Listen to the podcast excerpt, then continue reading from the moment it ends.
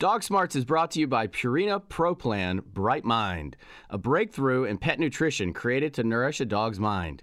Is your dog's food feeding your dog's brain? Discover more at brightmindeffect.com. Canines and humans are not just connected by companionship. In fact, we're evolutionarily linked. We're tied together by something far more complex our brains. Join me as we take a peek into the inner workings of the canine brain through the lens of human cognition. With a mix of stories and interviews from leading psychologists, anthropologists, veterinarians, and dog owners, we're going to tackle questions of memory, word learning, nutrition, and even love. I'm Brian Hare, founder of Dognition and professor at Duke University in cognitive neuroscience. Welcome to Dog Smarts. Okay, admit it. Do you talk to your dog? Do you ever wonder if they understand what you're saying? We're going to talk about how much our dogs actually understand about what we think or say. When I say mind reading, I'm talking about something specific. Thanks for having me. That's Josep Call. I'm a professor in the evolutionary origins of mind at the University of St. Andrews. Josep and I go way back. When I was an undergraduate, we were working on a very simple gesture with very large implications pointing. The pointing gesture is a, is a communicative act that allows us to indicate to others what are the things that we want or the things that we see, our mental states. It's a way, if you want to externalize things that are private, that are internal, like mental states. So when, when you see somebody gesture, you get an idea of what, what are they thinking or what they want. But on top of that, you can change what somebody thinks or wants by indicating certain things. So, if dogs are really good at using pointing gestures of humans, what does this mean for the idea that pointing is somehow special to humans? The first thing we had to do is really know is what we see dogs doing the same as what we see people doing. And little did I know, on the other side of the world, while we were doing these first experiments in Hungary, a very well respected scientist was doing the exact same thing. My name is Adam Miklosi. I am working at the Eötvös Loránd University in Budapest, Hungary. I am the head of the Department of Ethology. So, what did you find? Young children and dogs start at the very same level. So they seem to understand uh, quite well the human pointing gesture. And here, basically, I mean that if the human is pointing uh, to an object, then both a one year old child and a dog can find it. Incredible. Dogs were using human gestures to find hidden food. But Adam didn't stop there.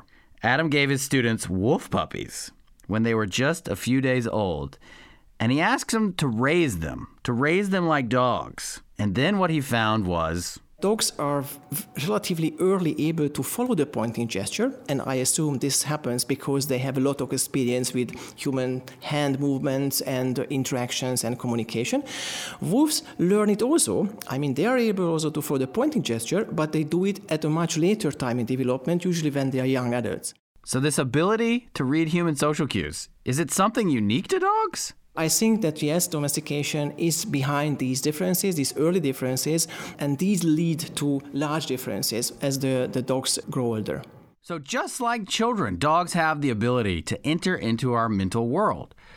They're divining meaning from our gestures. So, what about language?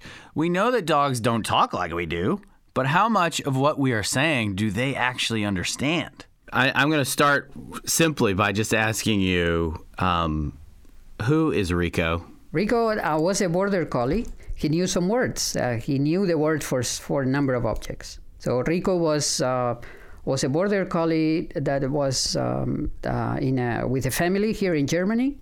He became known to us uh, because he appeared in a TV program, and in this TV program, a very popular program in Germany, presumably this dog was capable of identifying the objects by their name. So the owner would call the name of an object, and then Rico would go and fetch it. And he would do it right every time. What did you think? What was your first thought? Uh, uh, you know, and especially reflecting on how kids learn. You know, I was very skeptical uh, because I knew of another attempt to teach a dog the words for objects, and that attempt took place like more than 100 years ago. And this dog uh, learned about five or six five or six.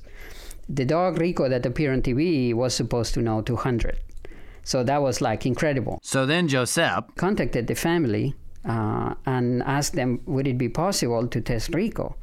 And they were very nice and they were very open and they said, of course. So what they found was that Rico did know over 200 words, which is impressive enough.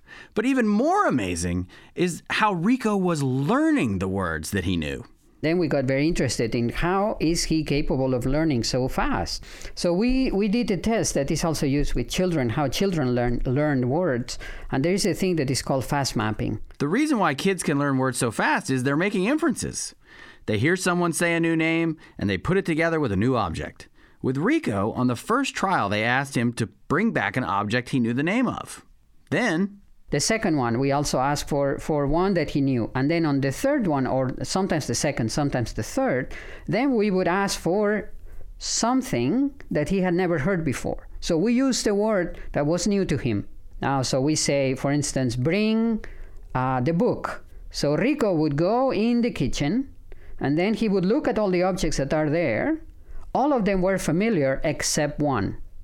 And what Rico did is he grabbed this one that was new and brought it with him.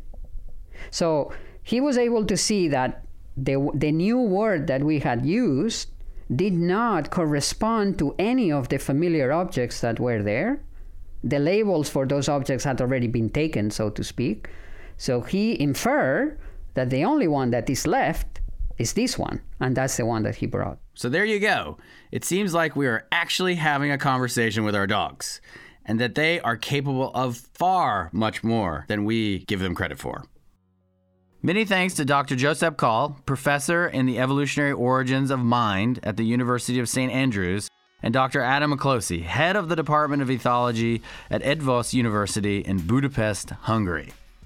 Dog Smarts is produced by Panoply Custom Studios and is sponsored by Purina Pro Plan Bright Mind, a breakthrough in pet nutrition created to nourish a dog's mind. Discover more at brightmindeffect.com.